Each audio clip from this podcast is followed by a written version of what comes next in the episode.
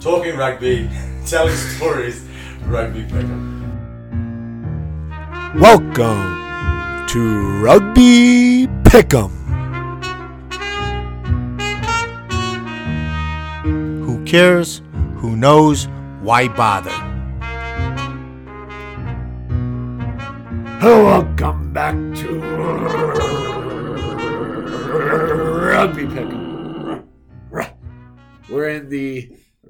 Rugby shed. We got the helicopters, the birds in the background, but most importantly, we got Colton Strickler in studio. That's right, the host of the DMVR Rugby Podcast. I can hardly believe my eyes. I know. In the flesh. Thank you guys for having me. Um, I was ecstatic, like I said, when Brendan asked me to do this podcast a couple weeks ago. Uh, looking forward to getting into it. Well, we're even more ecstatic that Tommy No Pick showed up after training. It was a You know, one. he coaches, he trains with the Barbos, he podcasts. The guy's doing it all on He's the a grassroots utility man. yeah. Uh, Logan Collins ran this training, so there's a lot of good conditioning in there. For Corn sure. dog, man. He Corn knows dog. his stuff. Maybe you've seen his highlight reel. The reason we had Colton on at this time in juncture, and we did bank some content, so to speak, before this, but the reason we had him on is because arguably the most hyped non MLR match of the 2021 Yeah. season is this Saturday, Tommy, in the form of Right. the Hafid Harpooners Finally. Well, heading west to take on the Colorado XOs. Yeah. So we basically have MLR's minor league team against the team that withdrew from the MLR and changed up their model and have been playing as the XOs. I couldn't be more excited to watch this game. But Colton, let's dive in with you. For those who don't know who Colton Strickler is, can we hear a bit about who you are and how you got into the rugby media industrial complex? Yeah, for sure. Uh, I'm Colton Strickler. If you listen to my podcast, you know I'm a, I'm a wheat ridge farmer. Uh, born and raised here in Colorado. Played rugby for Glendale's uh, high school academy team. And if I may, you got to uh, talk louder than the siren in the background. Okay, I'll try to get my levels up a little bit too. Something I struggle with on my own show. Tommy, shut the door. Oh, Jesus. Uh, played rugby in high school. It's kind of when I fell in love with it. Uh, got too many concussions, too many head knocks. We got everything rolling here. It's, but it's a Wednesday night. After your rugby career, you quickly launched into making your way to reporting rugby. right. So, uh, as you come to find out, I guess later in the summer when we, put out the seven minutes with me, uh, I wanted. I've always been interested in sports media, uh, particularly football. I love football. It's always what I wanted to be is a football, you know, media of some sort. Um, quickly realized that a lot of people want to do that. Um, had some experience with rugby. Needed a needed an internship to graduate college. The people at Glendale were kind enough to let me come get my internship there in the marketing department, um, and that was kind of the the first foray into it. And, and here I am. And Tommy, in the early years of the MLR, Colton was able to land another part time gig with them, arguably shaping the history of the MLR as we know it. Right. I mean, this league would not have happened without Colton Strickler writing the game reports every day. What was that like? generous. Uh, yeah, but you're right in a way. Not that I shaped MLR, but there needed some documentation, right? This these are matches that are happening on a pro level. They needed some record of it, and that's what I did at the most basic form was was keep a record of, of match recaps. In the second year, I uh, got a little bit more freedom to to expand into a column type thing. Wrote some features, wrote some profiles, which is what I like to do. Uh, and, and that's kind of what I did those first two years. The scribe of the league for year one and year two. Yeah. I mean, now we have a full on yeah media industrial complex uh, Yes. when it comes to the MLR. But in the early years, if someone missed the game, which quite often they did because you had to have Fox Sports or you had to have ESPN Plus, and we were chasing the streams all over the internet. So you miss a game, what do you do? You head to the MLR website and you read Colton Strickler's write up. Right. I was grinding away on Facebook Watch. That's how I would do all that. Uh, I had back end privileges on the Facebook, um, and that's how I could watch the games that I wouldn't be able to watch normally. So I spent, uh, man, what Thursday through Sunday, every weekend from. I guess the first season was a little shorter. It was what April to July. Yeah. Second season though, what February to, to June, I was I was uh, slaving away over my computer any second I wasn't at my regular job. And Tommy, like we we sat down week one, and all we did was watch the games, get drunk, and record a podcast here after. And even that was a lot of work. But Colton's watching every single game Dude. and doing multiple paragraphs on every wish- game. I can't even dream about that. So I wish I would have thought to bring my note. I have every notebook like that I had from the first few years of MLR. Archives. Archives, dude. That's the that is the uh, The scrolls. yes the scrolls. I would get the true like newsboy like open. What are those called? Uh, parchment. Whatever. those pads that opened up and yeah, Legal I- pad. I not a legal pad. I went on a smaller one, like a handheld one. Oh, and I had a whole system down. I'd split the page in half. Every scoring play, anything I thought was like interesting, worth mentioning, I would make a note of. Every scoring play. So if you dig through those notebooks, the eight or however many I went to through, you know, through those first two years, so it was there's history in there, I guess. yeah. Wow. I mean, Tommy, can we find a niche being the scholars down the line who retrieved the Colton Strickler artifacts? And paleontologists taking dinosaur bones out? You'd be lucky if you can. And my handwriting too would always start really nice, and the the longer the, the later I worked, the it would just get worse and worse. So I, I would be surprised if I can't even read a lot of that stuff. Well, it's it's good to hear your war room stories of reporting.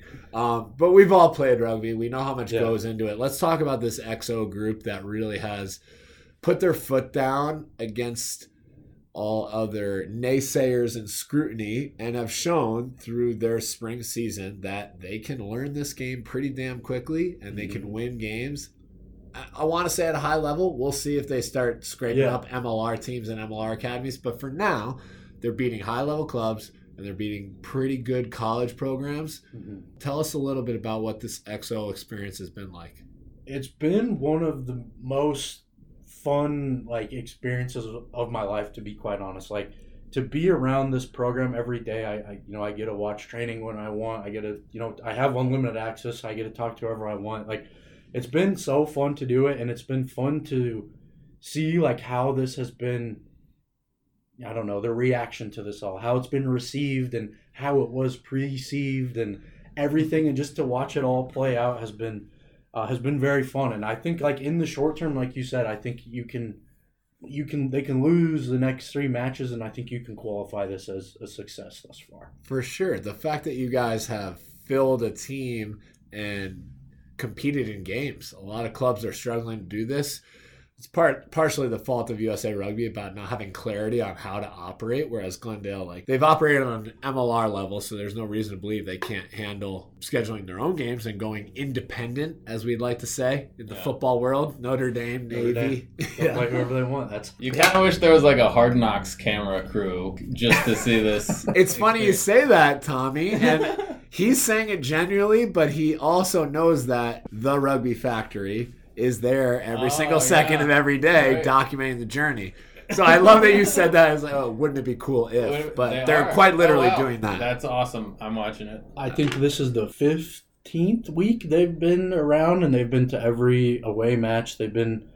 Yeah, if they're do if the Exos are doing something, the crew is there documenting it. So Damn, dude. What? I'm happy it's all on camera because a lot of people have talked about you know the upside and the downside to this, and the upside is definitely getting a bigger reach on rugby. Mm, the XO football network is immense. And even if we only get a couple football friends to see these XO guys and be like, hey, I'm not probably ready to pursue it professionally, but I'm going to go out to a club and play. I think that that's a really undervalued thing that this program is going to do. It's going to spur basketball players and ex football players to play rugby into their 20s. There's not a lot of professional opportunities after college, but there's definitely not a lot of like you can go full and play live, but it's not professional. right. It's usually beer league softball or tag Soccer, football or yeah. something that's slowed down. Men's club rugby and women's club rugby allows you to go full tilt, knock each other's teeth out, and still go to work on Monday and do your nine to five. Like I think that a lot of football players who who had a crack at the NFL and even if they're not good enough to get accepted to the XO program, Mhm. like if they just join a club in Birmingham or Seattle or New York. Like that's that's huge. So tell us about the core of this XO team and I'm really interested to hear about guys from different sports Yeah. and maybe some of the crazier stories of how they got here. Tell us a bit about the XOs. So uh, something I, I maybe this isn't what you're getting at. but This is where I'll take it first. Is like I talked about on the show last week, and I've talked about it with some guys like off. They're not making content. I'm just chatting. Um, I've talked to Malik Bryan about this. I've talked to David Stoll was a guy I had on the show last week. The Exos don't miss a lot of tackles. Like, and, and they and this is something I've asked them. I was like, don't don't you feel like you they've gotten themselves out of a lot of trouble that they sh- frankly shouldn't have because they don't miss tackles. And eventually, when you get hit by enough Geelans and you get hit by enough Gerald McDowell's, who was, you know, playing defensive tackle at uh, Ole Miss, and you get hit by enough Vic Evans, who was another guy that played at Ole Miss, like you can only take so much of those before somebody coughs up the ball or you just get tired and, and you make a mistake. Um, and I feel like that's kind of what's been getting them out of a lot of trouble. They, they're very short tacklers. Yeah, and and teams don't have the fitness or team game plan to go 15 20 plus phases Right. right because that's when you finally break a tackle Exactly. right? is, is when you've drawn the defense in or, or maybe just like fatigue them a bit Yeah. and i listen to the David Stoll interview of course every week uh, but I talk a lot about overcommitment as a football player, right? We have this like shoot to kill mentality where on that given down, on second and Mm-hmm. one from the 31, you just want to hold that yard as Yeah. much as possible.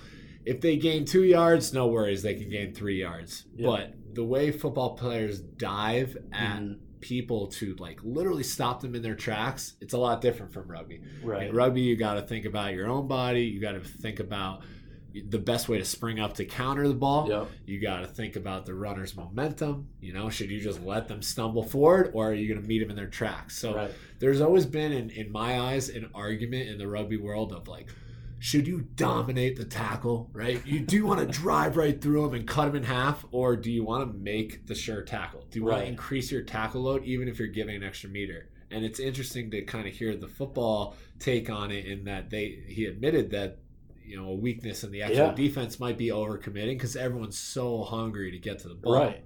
And and to I mean to your point, they they don't think like that yet. Maybe like every every time they make a tackle, they're they're trying to, to cut you in half for better or for worse. Yeah, the more you play rugby, the more you understand multi-phase play and where the opportunity is. A simple little call that Taylor Howden put into our little barbell thing was hot and cold on defense. So hot it means a steal is on. You've made a Mhm. dominant tackle, or you've made one right at the gain line where you might have an overload. And I think the minute the XOs start to poach ball and poach ball really consistently, Mhm. then you're going to see, you know, multiple jackals out on the field. What do you think, sport wise, um, gives the team the most diversity? Like, what's the wackiest sport that someone's crossed over with? Uh, I, I'm this- Wacky is a tough term. Yeah, I was like, maybe this doesn't fit the definition, um, but but Vince Bowman is a guy who who is like, I think he's the only like true basketball player. Like he has never played a contact sport. He came from playing pro basketball in uh, Europe. He was gonna he was slated to play in Mexico, I think in Mexico City, in like it, as of March of last year, and obviously that derailed every, all his plans. So. Um, but he's loved. He's a low. He's six nine. He, he's a huge player. So he's still he's still learning the the ins and outs. But um, he's he's jumping. Obviously, he's the lock. He's he's a guy. He's probably like the most out there because this is his first foray into anything like full contact. Yeah. Basketball crosses over really well with field vision, Mhm. spacing, and help defense. That's a big part of rugby. It's a big part of sevens, which, by the way, we're going to be releasing more Colton Strickler content all summer. It's going to be plug. seven minutes with Colton in honor of sevens. And, and you, you hinted that the Exos might play some sevens. We'll, we'll talk about that. But right now, in, in the 15 sense, I think there's a real opportunity for them to hit those learning curves and Yeah. all of a sudden be like, oh, not only am I a good strike runner, I'm gonna add poaching to my game. Right. Or I'm really good under the high ball. Let me learn how to chip off both feet. you know, Right. once I break gain line. Or passing back shoulder. Like, Right. Just get like they're gonna have all these discovery moments where they're like opening up another aspect of their game. I'm really excited to see that grow. I think that's the way you should learn too. Like you should learn 15s before you play sevens too. It's gonna it's gonna be I think it's gonna be hell on wheels. It's just gonna be like you can do this. I can just beat this guy. I don't have to, you know, line up, run these like crazy patterns and all this. Like Yeah. so I'm looking forward to, to seeing that for sure. What are some of the guys on the team that are the biggest personalities? And when I say that, who is the funniest guy on the team? Funniest guy. Uh Gerald McDowell's pretty funny. He's a guy I mentioned. He's uh yeah, he, he's always he's always cracking jokes. Who's the fastest on a short term burst, like a 40 yard dash? I think Malik Bryant is probably the he's one of the fastest people I've ever seen in my life. Okay. I think that goes for short term. He beat you in hundred. He he's a he's a burner. He told me a very interesting story about how he trained with Antonio Brown for a little bit.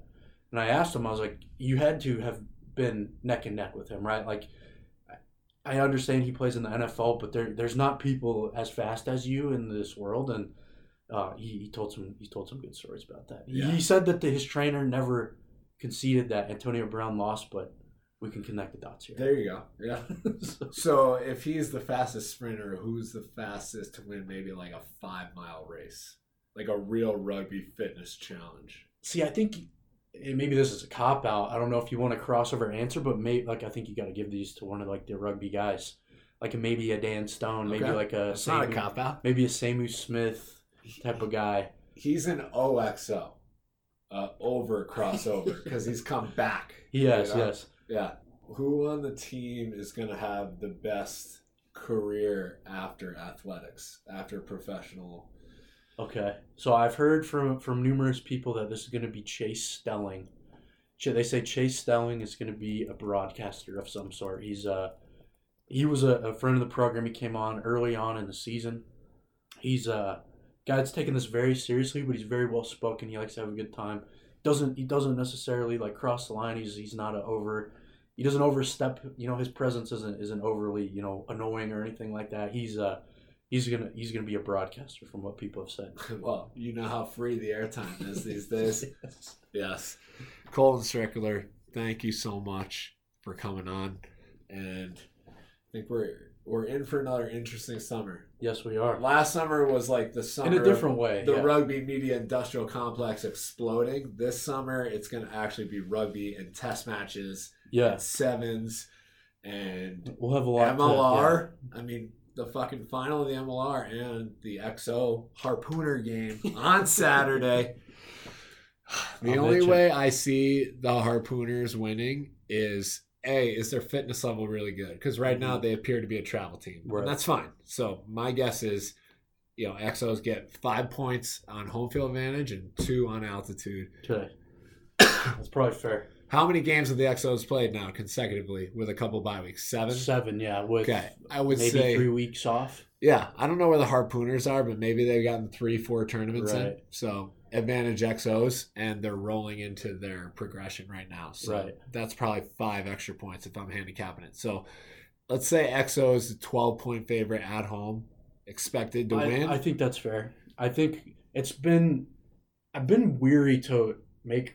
We don't pick them on the show. we don't right? pick them; we just set the lines. That's it. Yeah. So I won't. I won't pick them, but I, I'd say it's the Exos have made it hard to doubt them thus Yeah. far. And uh, especially going down to Atlanta and getting a key win on the road. This is playing at home, and even though there'll be selected fans there, they'll be playing in their stadium. So I can tell you, they are pumped to not fly somewhere. They're go. pumped to not get up at five a.m. Home go to the airport, you know, sleep in a hotel. They're pumped to sleep in their own beds and, and come play some rugby. and stream Harpooners at the Exos. Pick 'em.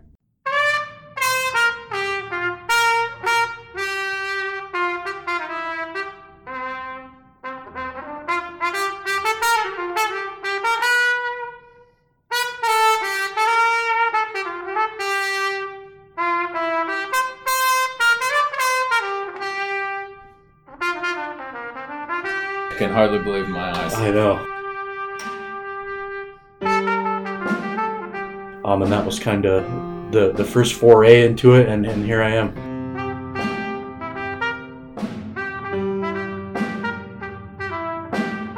Wrote some features, wrote some profiles, which is what I like to do.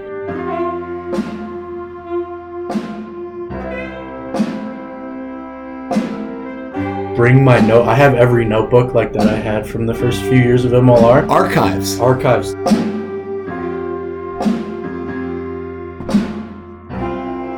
I don't know the reaction to this, how it's been received, and how it was received, and I think it's going to be hell on wheels. Uh, I'm Colton Strickler. If you listen to my podcast, you know I'm a, I'm a wheat ridge farmer.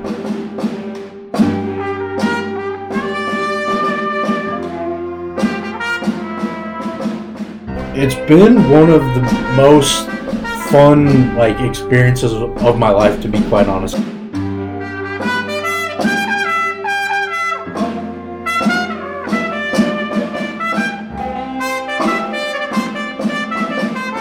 kind of wish there was like a Hard Knocks camera crew just to see this. It's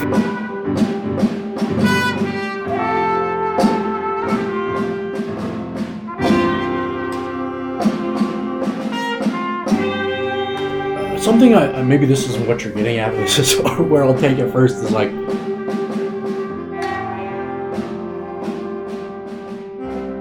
the Exos have made it hard to doubt them thus Yeah. far. yeah.